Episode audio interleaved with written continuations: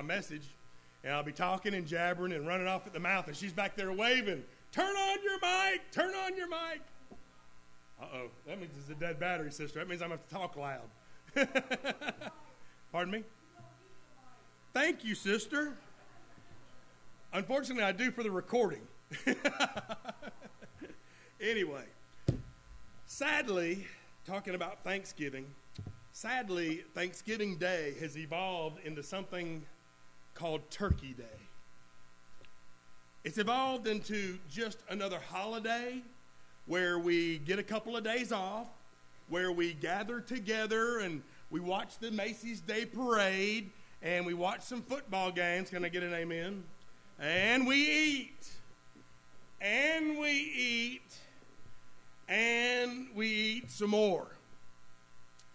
On our menu, we ate butterball turkey and spiral cut ham. We ate chicken and dressing and marshmallow covered yams. We ate mashed taters and black eyed peas. We ate corn on the cob and long string beans. We ate deviled eggs and sweet potato pie. And we ate all kinds of casseroles and anything else that looked good to our eye. Amen. It was a good day and it was a good menu. But today, we're going to go back in time.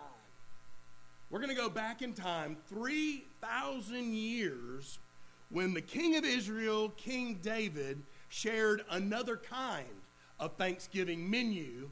He shared God's Thanksgiving menu.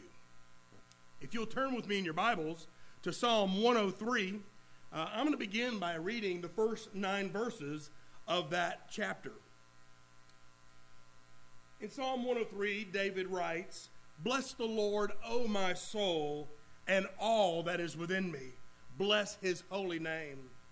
Bless the Lord, O my soul, and forget not all his benefits. Who forgives all your iniquities and heals all your diseases, who redeems your life from destruction, who crowns you with loving kindness and tender mercies, who satisfies your mouth with good things, so that your youth is renewed like the eagles. The Lord executes righteousness and justice for all who are oppressed. He made known his ways to Moses and his acts to the children of Israel. The Lord is merciful and gracious, slow to anger, and abounding in mercy. He will not always strive with us, that is, accuse us, nor will he keep his anger forever. Did you notice when we began reading that Psalm 103 that David didn't say, Lord, bless me? Instead, he said, Bless the Lord. David was not asking for one single thing in this psalm that he wrote to the Lord. When David said, Bless the Lord, what's he doing? He's proclaiming that God is worthy to be praised, that God is worthy to be thanked for providing his own with every single thing that we need in this life and in the life to come. David tells us that despite our challenges, he tells us that despite our difficulties, we are to forget not all God's benefits. So I wonder, Brother Bill, what benefits? What benefits are we not to forget? What benefits are we so to be so thankful for to God? Well, today we are going to fill our plates from God's Thanksgiving menu. First of all, we're going to take our plates and we're going to put on there a heaping helping of forgiveness. Verse 3 said that we should bless the Lord who forgives all, say all, who forgives all your iniquities. Friend, we can be thankful for God's forgiveness for so many reasons. I want to give you four today. The first reason that we can be thankful for God's forgiveness is because God's love does not give you what you deserve. God's love does not give you what you deserve. Look in the 10th verse of Psalm 103. where the Bible says, He has not dealt with us according to our sins, nor punished us according to our iniquities. You see, friend, we deserve the penalty for sin. We deserve the penalty for sin, which is what? Say it death. You see, we deserve not only physical death for our sins, we also deserve spiritual death, eternal spiritual death for our sins. We deserve not only to be separated from God forever, but we deserve to never experience the fullness of God's love in heaven. But God's love does not give us what we deserve. We can also be thankful for God's forgiveness because God's love is great toward those who fear Him. Look in verse 11 of Psalm 103. For as the heavens are high above the earth, so great is His mercy toward those who fear Him. Instead of giving us what we deserve, God displays mercy toward us. Instead of the eternal death that we deserve, we are offered the gift of eternal life. Instead of eternal separation from God, we are offered continual fellowship in His presence forever and ever and ever. But here's something else we can be thankful for God's forgiveness for, and that is that in Jesus, God's love separates us from our sins and holds them against us no more. Look in verse 12 of 103. As far as the east is from the west, so far he has removed our transgressions from us. That verse now is a source of confusion to a lot of people. See, a lot of people say that when you get saved, God just forgets your sins. But God's love doesn't forget sin, God's love forgives sin. From eternity to eternity, God is the all knowing one. God knows everything. He is the author of this book, He is the author of Scripture. But in this book, He has breathed many records of sin. Do you remember that David was an adulterer? Do you remember that Abraham was a liar? Do you remember that Moses was a murderer? Do you remember that Paul killed Christians? Do you remember that Peter denied his Savior? So obviously, God doesn't forget sins. But the bottom line is this He's not a loving God because he forgets sin. He's a loving God because he doesn't hold forgiven sins against us, against his children. Simply put, for believers, forgiven sin is covered by the blood of Jesus Christ. When we believe in Jesus and God looks at you, all he sees, all he sees is the sacrifice that his son made for you. I'm thankful that in Jesus, God's love separates me from my sins. But finally, we also need to be thankful for God's forgiveness for this reason because God's love remembers our human weaknesses. Look in verse 13 of Psalm 103. As a father pities his children, so the Lord pities those who fear him. For he knows our frame, and he remembers that we are dust. Back in verse 3, David said that God heals all of our diseases. But did you know that sin is a disease? Sin is a disease, it is an affliction. It is an infirmity that, that it comes against every one of us. It's something that we are all susceptible to, and sin affects every single part of all of our lives. But why would we call sin a disease? Well, like a disease, sin destroys. Sin destroys our moral beauty. But like a disease, sin also brings pain. It brings pain in the form of broken relationships. Sin brings pain in the form of broken fellowship with God. But like a disease, sin also disables us. It disables us from serving the Lord effectively like we should. And finally, sin leads to death. Sometimes physical death, but most always spiritual death if it's not forgiven. But I want to say thank you today to Dr. God. Amen. The greatest physician. I want to say thank you, Lord, who has the remedy for this dreaded disease. He has the remedy for it. What is that remedy? It's a healthy dose of forgiveness, and it's available for the asking. Forgiveness is so important.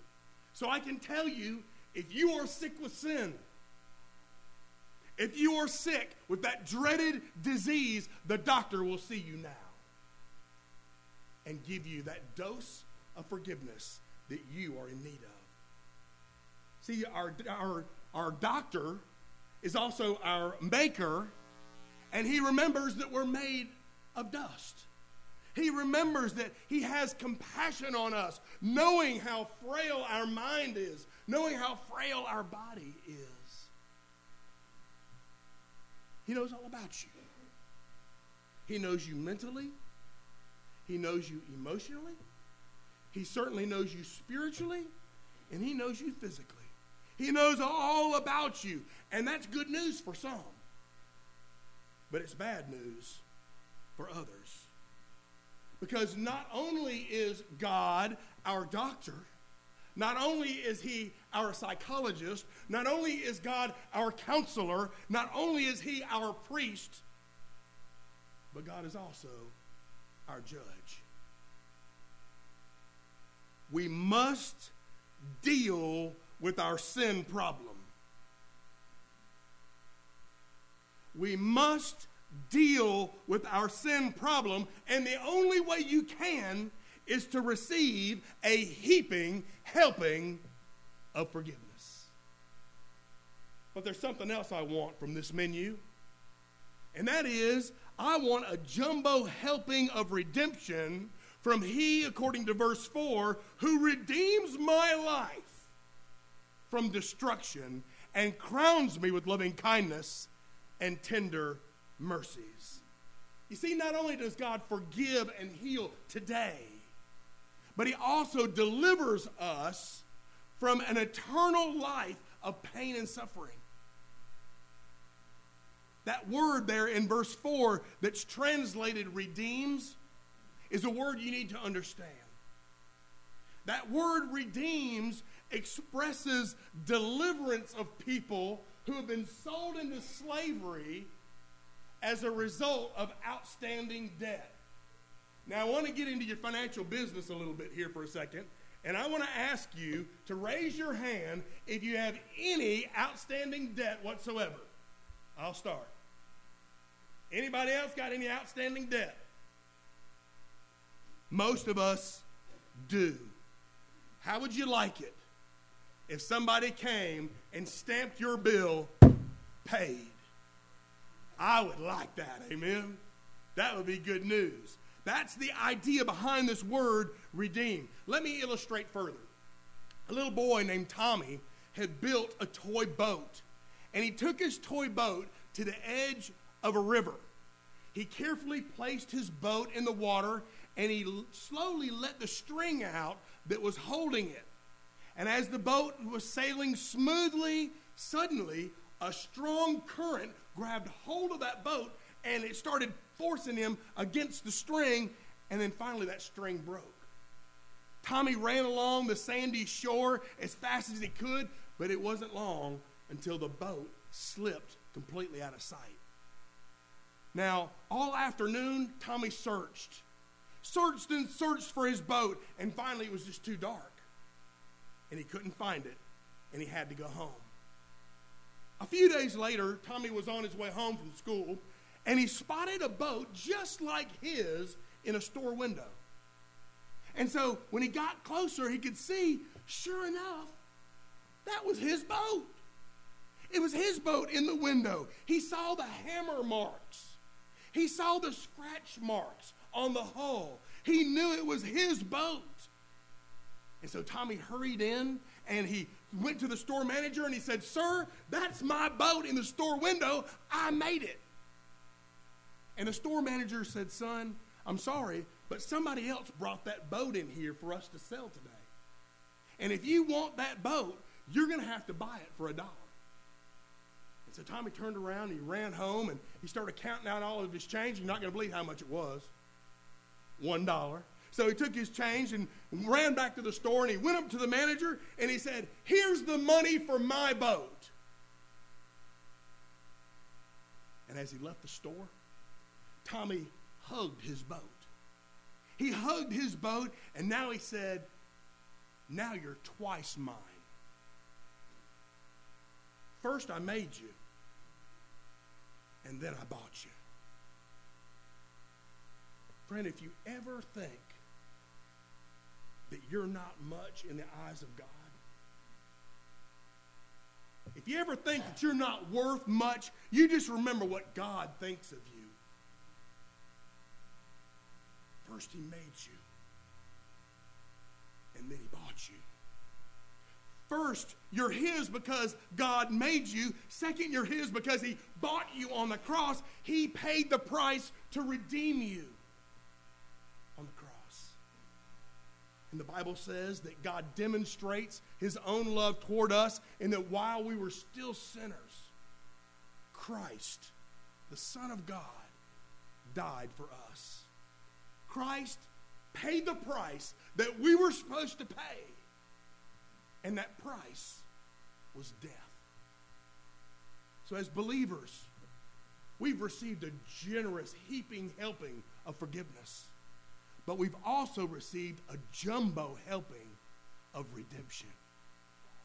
But all that leads to one more thing, and that is a double helping of satisfaction.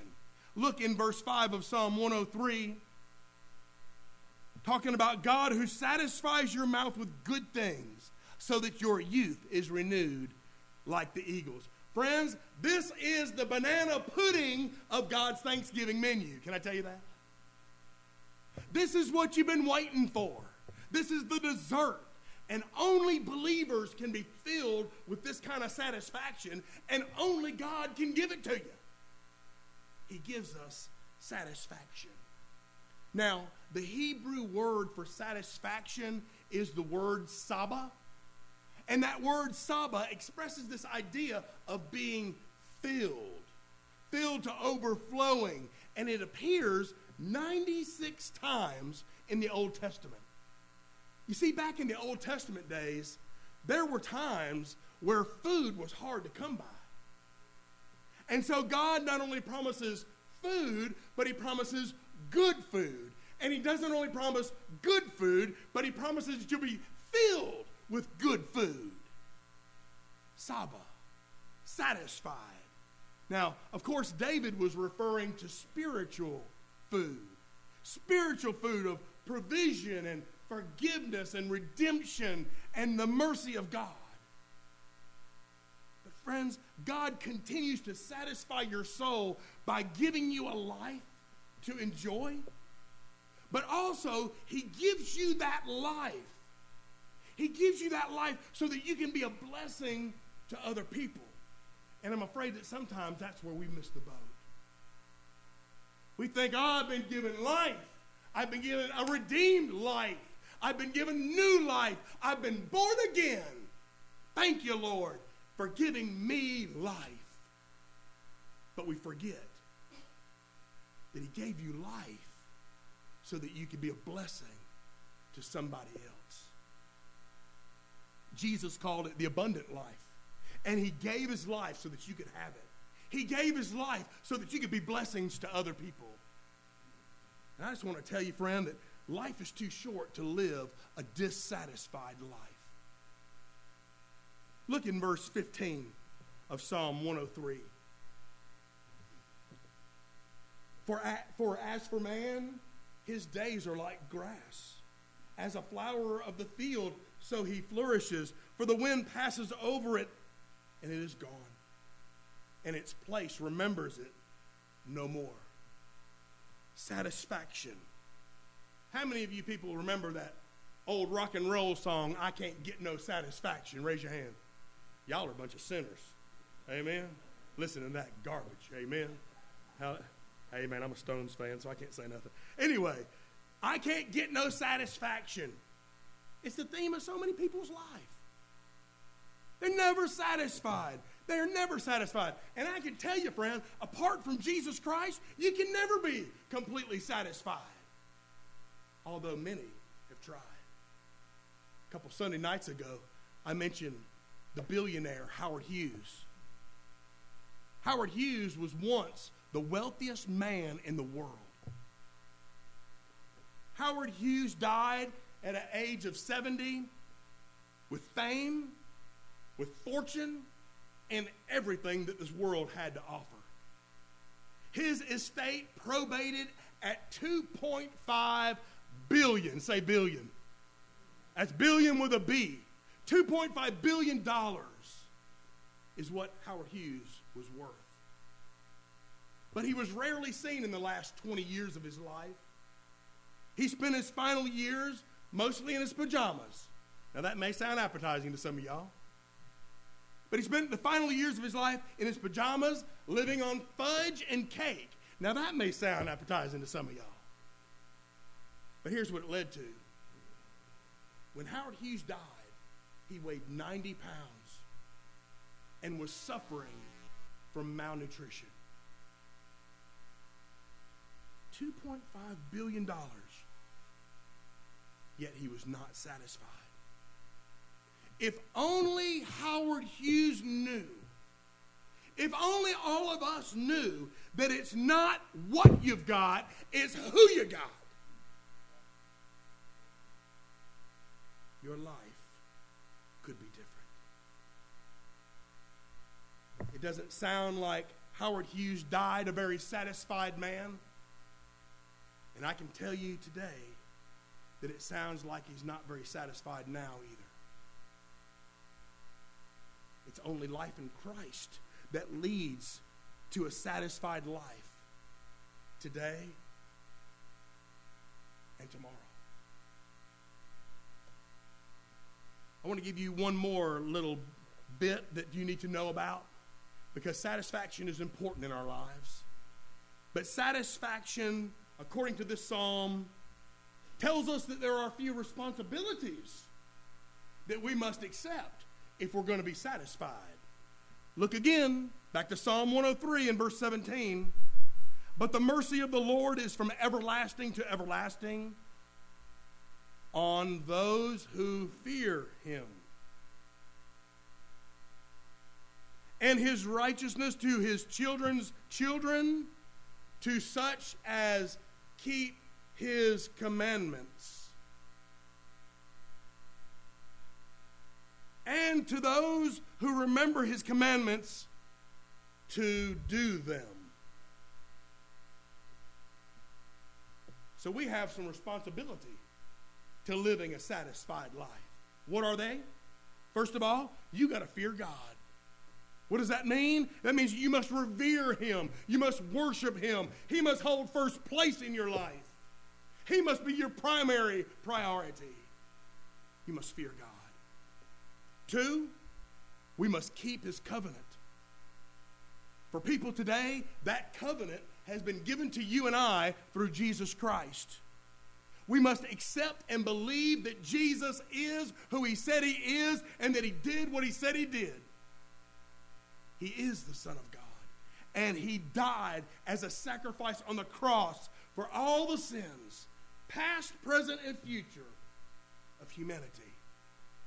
And when you believe this, when you believe this with all your heart by faith, you are accepting the new covenant that God created for your benefit. We must fear God to live a satisfied life. We must keep the covenant if we want a satisfied life, but we must also remember his commandments. Now, this is really where the rubber hits the road. This is really where believing comes into play. This is the believing part of faith. Because if you're listening, say amen. You show what you believe by how you remember his commandments. You show what you believe by how these truths have changed your life. If the truth of God has not changed your life, don't come telling me that you believe. Because your life is saying otherwise. You show what you believe by how these truths have changed your life. When you truly know Christ, when you truly know Him, it's incredible how much simpler it is to remember and to do God's commandments. But many people don't really know Christ. And so they find themselves in this constant struggle with the world. They find themselves in this constant struggle with the flesh, the spiritual and the fleshly. The heavenly and the worldly are in a constant battle with one another. And one of the big reasons is is because they don't really know Christ.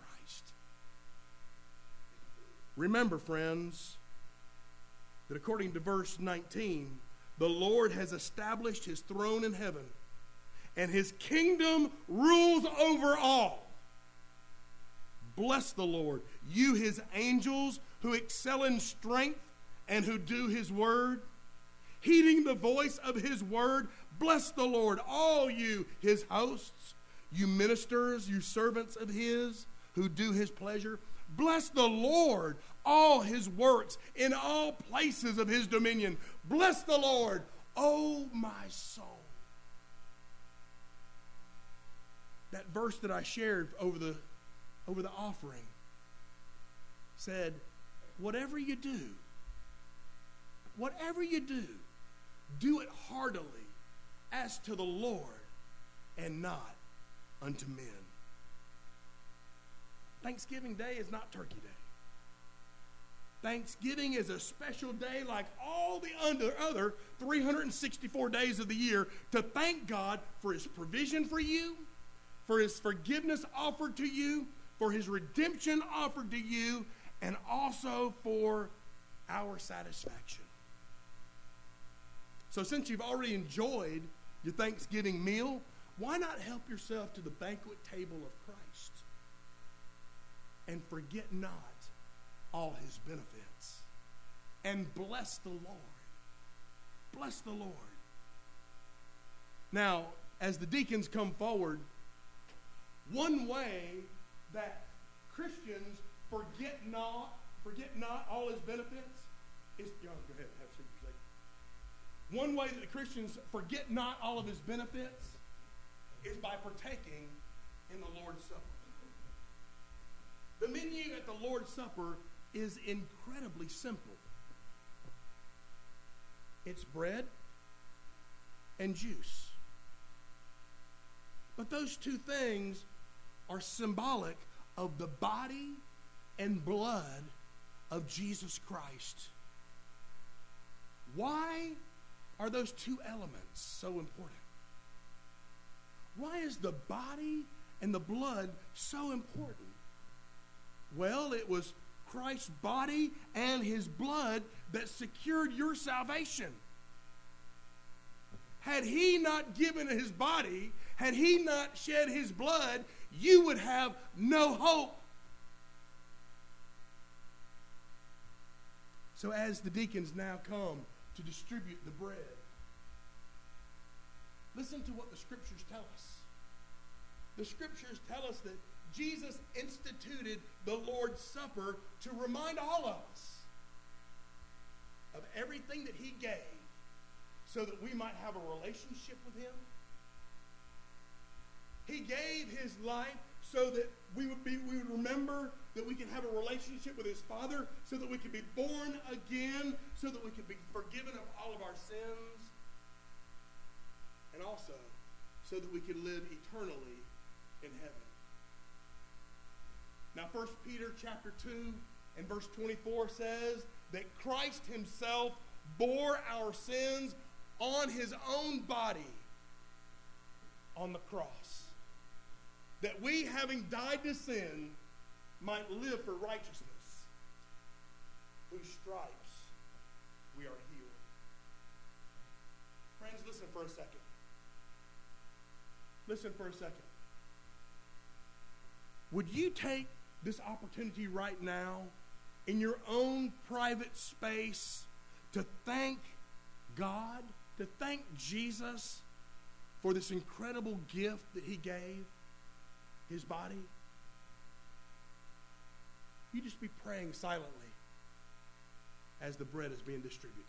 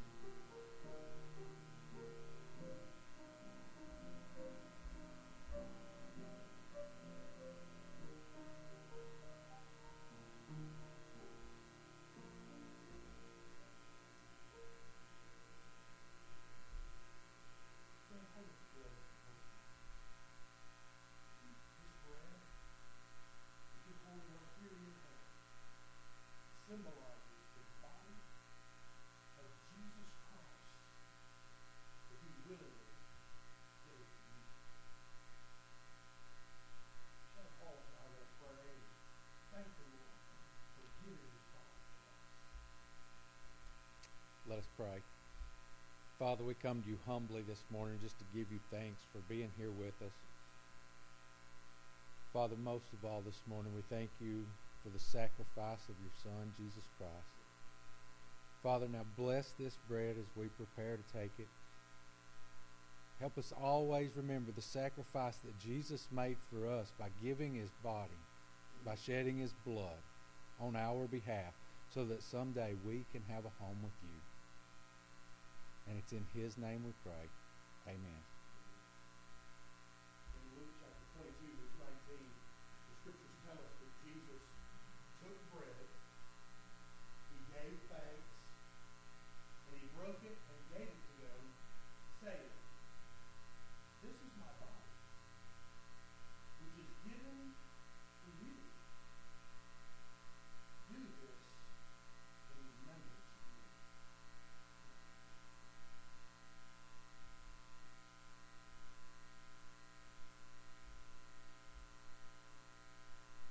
as the deacons now distribute the cup. The scriptures also tell us in Ephesians chapter 1, verse 7, that in him, in Jesus, we are redeemed, get this, through his blood. Say that. Through his blood. The forgiveness of sins according to the riches of his grace.